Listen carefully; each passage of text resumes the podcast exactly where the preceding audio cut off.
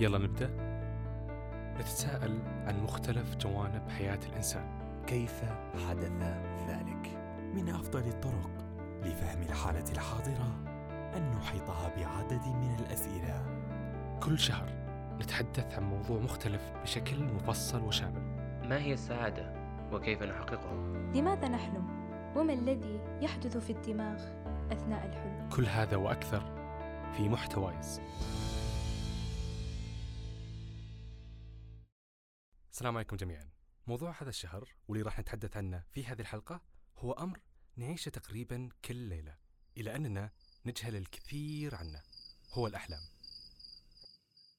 حنجاوب على تساؤلات متعلقة بالأحلام من الجانب العلمي والفلسفي والثقافي وغيرها من الجوانب بالإضافة إلى الإجابة على الكثير من الأسئلة حنجاوب على أهم ثلاثة أسئلة ليش نحلم؟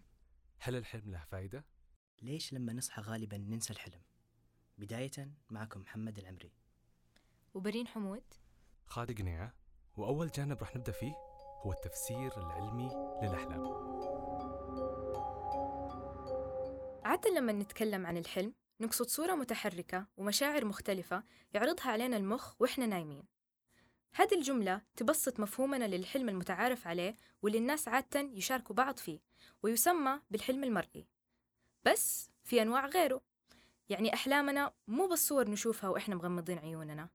في أحلام ما يكون فيها صور أصلا زي الحلم الفكري بس صوت النائم ومشاعره. في أحلام تكون طبيعتها حركية. أكيد قد مر عليك إحساس إنك بتطيح من مسافة عالية وإنت نايم. فهذا يعتبر حلم حركي. الثلاثة اللي ذكرتهم المرئي والفكري والحركي كلهم يعتبروا أحلام اتفقوا العلماء على وجودهم. بس ليش هذا الاختلاف في الأنواع؟ عشان نجاوب على هذا السؤال لازم نستوعب إنه الحلم ما هو من فراغ. ما هي عملية يسويها مخك من دون هدف أو فائدة؟ قد يعتقد الناس وكان العلماء معاهم زمان إنه المخ يقفل لما إحنا ننام. أي أنه يخلو من الحركات الكهربائية. لكن هذه المعلومة غلط. في وقت النوم المخ يشتغل. بس المناطق العاملة في وقت النوم ما هي نفس المناطق العاملة في وقت اليقظة. بالتالي نقدر نقول إنه المخ دوامه ما ينتهي مع إنهاء دوامنا. بس تتغير مهام الدوام. وهذه المهام تنتج حركاتها الكهربائية إحدى الأحلام المذكورة وهي تنجز وظيفة معينة. يعني الأحلام تختلف مع هدف الحركات الكهربائية. إضافة إلى ذلك يختلف وقت حدوث الأحلام. طيب بالتالي بين الساعة كم وكم يصير الحلم المرئي؟ لما أقول وقت قصدي وقت النوم يعني في أي مرحلة من مراحل النوم. طيب إيش هي برين مراحل النوم اللي ممكن يمر فيها الشخص؟ في تفاصيل كثيرة ما حدخل فيها بس الفكرة العامة كالتالي. النوم ينقسم إلى خمسة مراحل. المرحلة الأولى تكون قبل ما تفقد وعيك تماما وقبل انقطاعك عن بيئتك وهي مرحلة النوم الخفيف. يكون الشخص سامع إيش قاعد يصير حوله بس مو مركز عليه. تدوم هذه المرحلة عادة سبع دقائق. خلال هذه السبع دقائق لا زال الشخص مرتبط ببيئته يعني إذا نايم في الصالة حيسمع صوت التلفزيون شغال في الخلفية بس حيكون داخل في أول مراحل النوم. هنا ممكن يحلم الشخص بحلم حركي خصوصا إذا قام بتجربة حركية جديدة. بعدين عندنا المرحلة الثانية والثالثة والرابعة بس حجمهم مع بعض وسميهم المتوسطة. هذه المراحل لها خصائص كهربائية مميزة. يعني كل مرحلة لها خصائصها الكهربائية. لكن اللي يجمعهم هو انقطاع النائم عن بيئته. تدوم هذه المراحل معا لمدة ما يقارب ساعة وربع. وخلالهم غالبا في المرحلة الثانية يحلم الإنسان بحلم فكري. وأخيرا عندنا المرحلة الخامسة وتسمى بذات حركة العيون السريعة أو مرحلة الرم. هي المرحلة اللي تتحرك العيون فيها وهي مغمضة وهذه المرحلة اللي توفر البيئة المثالية لحدوث الأحلام المرئية. تدوم هذه المرحلة بين السبعين إلى 120 دقيقة. من خصائصها العامة دخول النائم في شلل مؤقت. خلينا نلخص. أولا تروح غرفة نومك. تشغل المكيف. تطفي الأنوار. تستريح على السرير. وتبدأ تدريجيا بفقدان وعيك وتدخل المرحلة الأولى من النوم. يمكن خلالها تتحرك حركة غير إرادية أو إنك تشعر بالهبوط. بعد مرور سبع دقائق تنتهي هذه المرحلة والآن تفقد وعيك ويبدأ مخك يعرض عليك أفكار عن طريقة اللغة ويراجع المعلومات الجديدة اللي تعلمتها قريب. ويستمر الليل وأنت تكمل كمان مرحلتين اللي هم المرحلة الثالثة والرابعة. وبعد مرور تقريبا ساعة وربع من الاستلقاء على المرتبة تدخل في المرحلة الخامسة. دحين تسترخي عضلاتك وتفقد قدرتك على الحركة ويدخل جسمك في شلل مؤقت عشان يحميك من التمثيل باللي تحلم به إلا عيونك.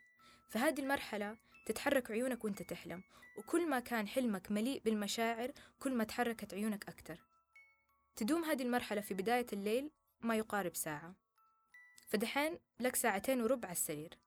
بعد ما تخلص الحلم ترجع للمرحلة الثانية من النوم وهكذا. بمعنى آخر تحصل هذه المراحل في دورة وتتكرر هذه الدورة خلال النوم. في كل دورة جديدة تزيد مدة المرحلة الخامسة ومدة الحلم. إذا كلنا نحلم عدة مرات في كل ليلة لكننا لا نتذكر الحلم. لأن ما نقدر نسجل معلومات جديدة في وقت النوم لانطفاء الجزئية الدماغية المهتمة بهذا الشيء بينما إذا صحينا وإحنا نحلم حنفتكر الحلم وعادة يصير هذا الشيء في الصباح أو أواخر الليل ودحين نجاوب على السؤال اللي طرحناه في بداية الحلقة ليش نحلم؟ ليش المخ يسوي هذا كله بدل ما ينهي دوامه معانا زيه زي العضلات؟ لازم في سبب الإجابة عن هذا السؤال متفرعة جدا لكثرة وظائف المخ ولطبيعته المعقدة. لكن بشكل مبسط لما ننام ونحلم يقوم المخ بمراجعة كل المعلومات اللي سجلها من يوم التماسك العالم الخارجي يعني من يوم ما انولدت فيراجع ذكرياتك ويحلل مشاعرك ويربط المعلومات الجديدة بالقديمة ويراجع الوظائف البدائية زي ضبط درجة حرارة الجسم ويراجع المعلومات الحركية المرتبطة بالمشي والمهارات الرياضية وكل اللي يسويه جسمك وإنت صاحي. قبل اختراعنا للتصوير الرنيني والتكنولوجيا الحديثة ما أتوقع أنه البشر تصوروا أنه عملية النوم بهذا التعقيد. ليس إهمالا منهم بس ما كان عندهم الوسيلة لاكتشاف هذه الأشياء. يعني كانوا مهتمين في الأحلام وتفاسيرها بدلا من كيفية حصولها. صحيح برين فعلا. اهتم الناس من بداية الحضارة والكتابة بموضوع الأحلام ودونوها وحللوها. طب يعني هل كل الحضارات اهتموا بدراسة الأحلام أو تفسيرها؟ الناس ذات المعتقدات الدينية في كل الحضارات كانوا أصحاب النظرة السائدة في هذه الظاهرة ودائم ما اعتبروها ظاهرة دينية أو روحية. فبالتالي لعب الحلم دور كبير ومؤثر في طقوس الأديان وبعض الروحانيات. مع ذلك ما كانت هذه النظرة السائدة واللي لا تزال متداولة لحد الآن ما كانت هي الوحيدة. وهذا بسبب أنه الأحلام ظاهرة يشترك فيها كل البشر كل ليلة فدراستها جذبت الكثير. الفلاسفة والمفكرين وعلماء النفس والأعصاب عبر التاريخ لهم نظريات حول الموضوع.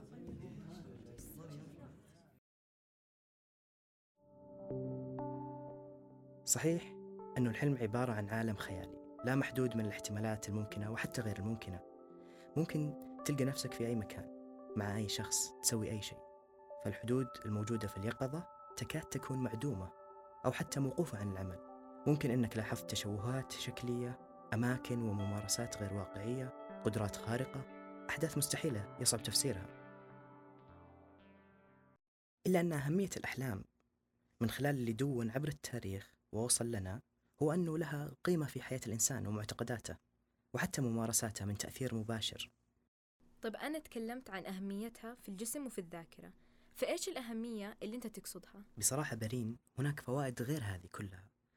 البعض يذهب إلى أن المعرفة اللي تصاحب الحلم تساهم في إجابة أسئلة ما استطعنا نحلها في عالم اليقظة والأمثلة ما تقتصر بس على إفادة الشخص بحالته الداخلية عن طريق رسائل يشوفها في منامه بل حتى يوصل الأمر إلى اكتشافات علمية ثورية. من الأمثلة اللي عملت الأحلام كعامل إلهام لبعض العلماء فيها هو مثلا اكتشاف الكيميائي ديمتري مندليف لترتيب بعض عناصر الجدول الدوري الكيميائي واللي دون كل اللي شافه في منامه بعد الاستيقاظ. إلياس هو المكتشف الأمريكي اللي اخترع ماكينة الخياطة بعد ما حلم أنه في ملك توعده بعقوبة الموت إذا فشل في صنع ماكينة خياطة ولكن بعد ما نجا من عقوبة الملك في آخر لحظة استيقظ. لينجح في صنع أول ماكينة خياطة على الواقع وغيرها أمثلة كثيرة من اكتشاف شكل مثلا الجزيء لحلقة البنزين إلى محرك البحث الشهير لعم جوجل إلى غيرها من الكشوفات اللي أنارت عالم اليقظة بعد ظلمة عالم الأحلام طيب إذا كانت الأحلام فعلا ممكن تساعدنا وتمدنا بالمعرفة هل هي مصدر موثوق؟ وهذا سؤال مهم لأنه أيضا لازم نراعي تأثير النسيان على هذه العملية النسيان الكامل مو مسألة جدية لكن النسيان الجزئي هو اللي نبدأ نؤلف فيه ونصير فنانين مبدعين حتى لما نملأ الأجزاء المفقودة من ذاكرة الحلم بأجزاء من خيالنا الخالص فمرة ثانية هل تستحق أحلامنا ثقتنا؟ بمعنى أنه اللي نتذكره من الحلم هو فعلا ما حلمنا به؟ هو بصراحة يعتقد بعدم انتظام الأحداث في الحلم لأنه عبارة عن صور مبعثرة هنا وهناك ولكن لأن من طبيعة الإنسان أنه يربط الأشياء ببعضها ويكون أنماط تتكون له قصة وسيناريو. البعض يتذكر عدة أحلام في الليلة الواحدة بينما ثاني يصحى من النوم وهو يعتقد أنه ما شاف أي رؤية ليلية. لعل سبب بقاء بعض الأحلام في الذاكرة هو الشذوذ الكبير عن طبيعة الحياة. أو ما نسميه الشطحة. فأغلب ما يمسك في ذاكرتنا هو السيء والمرعب. أما فقدان الذاكرة فله أسباب كأسباب النسيان مثلا في اليقظة أو أن النشاط الذهني في الحلم يكون ضعيف أو أن الحلم قليل التردد وما يتكرر أو ممكن أنه الأفكار والأحاسيس والشخصيات مبعثرة زي ما قلنا قبل شوي. فكأنها تتناثر إلى قطع لما نصحى أو حتى بسبب قوة النشاط الذهني في اليقظة نفسها. بحيث أنها تأخذ كل انتباهنا. زي النجوم مثلا اللي يختفي بريقها بمجرد شروق الشمس. بعض الأحيان نكون متأكدين أننا حلمنا لكن مو قادرين نحدد إيش شفنا بالضبط. وأحيانا أخرى نحس وكأن قدرتنا على استرجاع الحلم مع مرور اليوم تتلاشى وتذوب بحيث أنه في الصباح أو لحظة الاستيقاظ نتذكر أجزاء بسيطة من الحلم تضيع حتى مع اليوم إذا ما دوناها. طيب وماذا عن تفسير الأحلام؟ من المفارقة أنه أبحاث تفسير الأحلام مدعومة ولو لحد ما من علم الأعصاب. هناك نتائج تؤكد أن نوم الرم زي ما قالت برين يتنشط خلاله أجزاء معينة كنظام البصر الثانوي الموجود على الدماغ من الجانبين والمسؤول عن توليد الصور الداخلية. فعاصفة مخيفة تشوفها في حلم مو لازم معناها يكون أحداث إرصادية جاية في الطريق. وإنما شعور الشخص الداخلي مثلا بمشاعر عاطفية غير متزنة. حلو. هل في منهج معين لتفسير الأحلام؟ بشكل عام يا خالد هناك ثلاث مناهج مختلفة لتفسير الأحلام الممارس في مختلف الديانات والأعراف. أولا في المنهج الحرفي اللي ما يحتاج لأي تفسير فتفسيره منه وفيه وهو بديهي أصلا وعبارة عن رسالة مباشرة لشيء يحدث أو سيحدث في المستقبل. وثانيا في المنهج المجازي وهو اللي يعتبر الحلم تعبير غير مباشر لمعنى له قيمة في حياة الشخص. هذا المعنى قابل للفهم والتفسير من خلال تحليل حدسي لعلامات ورموز وتشبيهات وحكاية رمزية. فسيارة رياضية سريعة مثلا لا تعني بالضرورة وجود هيكل معدني أو أنك حتحصل على هذه السيارة ولكن قد تشير مثلا إلى رغبة داخلية باقي ما أنجزتها في السرعة والحيوية والفتوة. وهناك المنهج الثالث والأخير وهو منهج التناقض. ببساطة عكس المنهج الحرفي فيقوم على عكس صورة الحلم في الواقع وأن ما سيحدث في الواقع هو العكس. غالبا نلاحظ ارتباط محتوى الحلم بحالة الإنسان العاطفية. فلو مثلا راقبت أحلام شخص لفترة بتلقى أنه النمط الأساسي للحلم يتوافق بشكل ما مع ممارسات هذاك الشخص ومشاعره وحتى أموره الاجتماعية. فحلمك يعكس أكثر الأشياء أهمية في وجودك اليومي ولو بشكل غير مباشر. من أقوى الأدلة على هذه العلاقة هو كيف أن حوادث اليقظة ممكن تؤثر في المشاعر كقساوة شريك حياة أو عدم احترام مدير لموظفة أو موت قريب. فينعكس كل هذا على هيئة خوف غضب حزن كلها تظهر في الحلم. فكأن الحلم بشكل أو بآخر يشتغل كمقياس لعاطفتنا. صحيح تحدثنا عن جوانب فلسفية وعلمية وجوانب أخرى عن الأحلام. لكن هل هذا كله يغطي كل جوانب الأحلام؟ يظل في جانب مختلف لكن جدا مهم بالنسبة للأحلام وهو جانب المرتبط بالطموحات. لأن كلمة الحلم مرتبطة في المجتمع غالبا بالأمنيات والأهداف المستقبلية. أول تساؤل وأكثرهم أهمية هو أننا دائما نسمع عن أحلام الآخرين وكمان إحنا نمتلك أحلام كثيرة للمستقبل فهل امتلاكنا للأحلام المستقبلية هو أمر ضروري في الحياة؟ الإجابة إيه لكن التساؤل هو ليش؟ أولاً امتلاكنا للأحلام يضع طريق لحياتنا يكون بشكل أو بآخر واضح بدلاً من أننا نعتمد على الحظ وننتظر الفرص المفاجئة. ثانياً الشعور بالرضا عن الذات والسعادة غالباً يرتبطون بوصولنا للغايات اللي نحلم فيها. بالتالي وجود أحلام في حياتنا يعني وجود الرضا عن الذات والسعادة.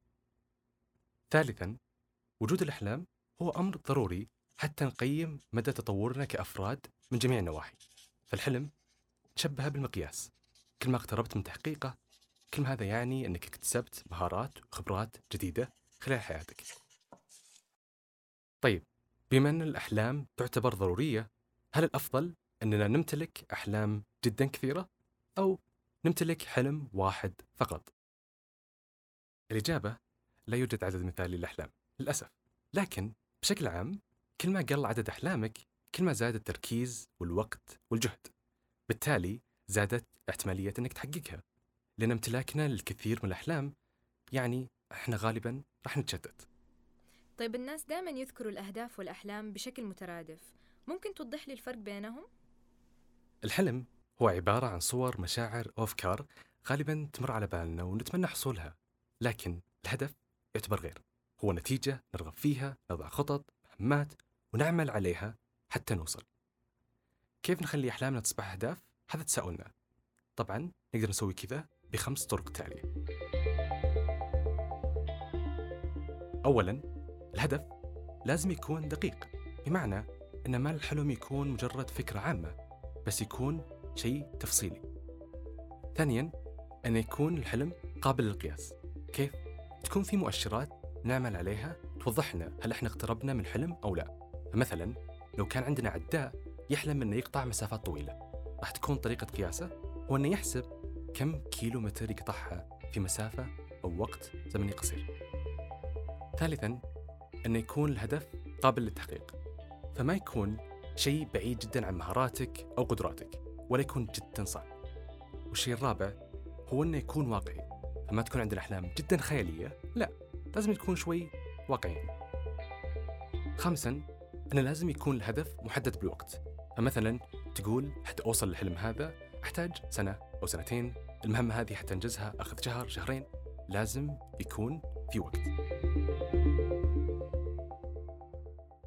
على طاري تحقيق الحلم كثير مننا يسرح في بعض الأحيان يبدأ يتخيل لعدة دقائق أو حتى ساعات أنه راح مكان معين قبل أشخاص معينين أصبح شخص آخر وخلق عالم الخاص.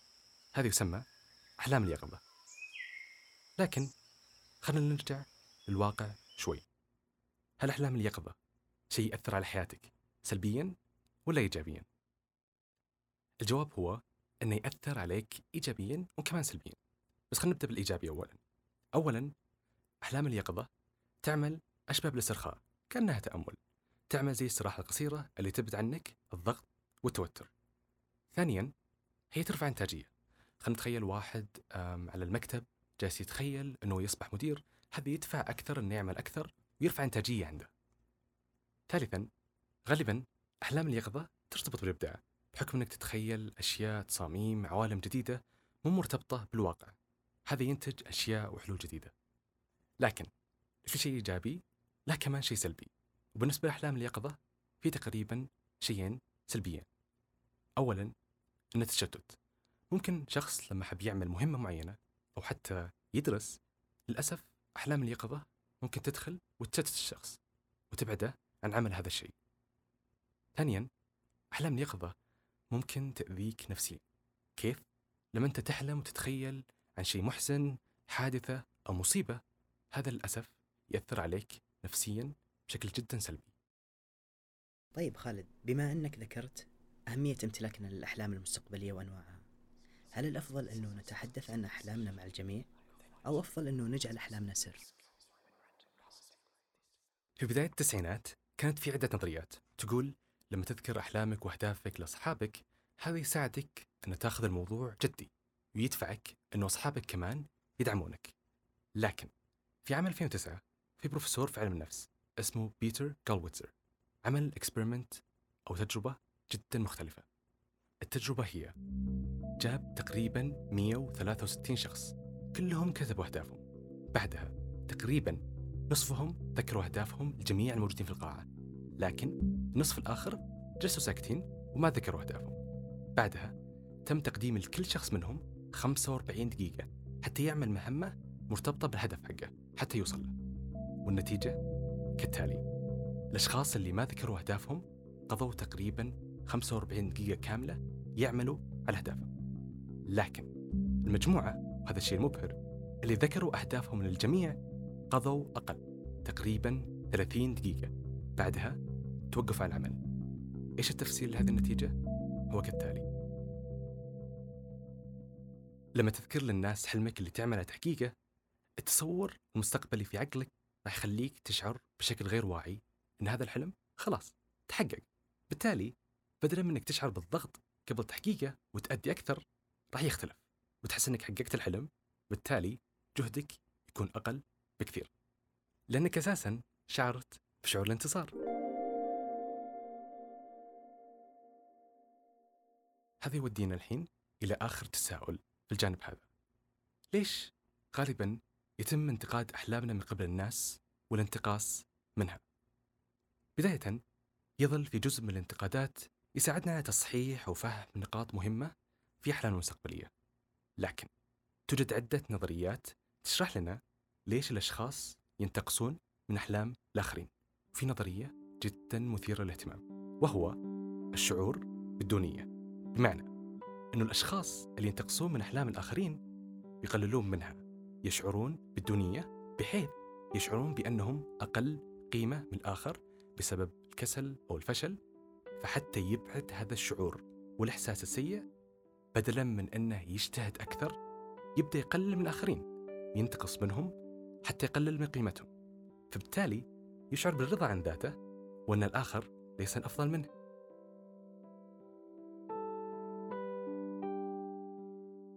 في كثير من النقاط المحيرة عن الأحلام ما تحدثنا عنها. مثلا ليش الإنسان يحلم بالكوابيس؟ وكمان ليش الأحلام تتغير مع مرور العمر؟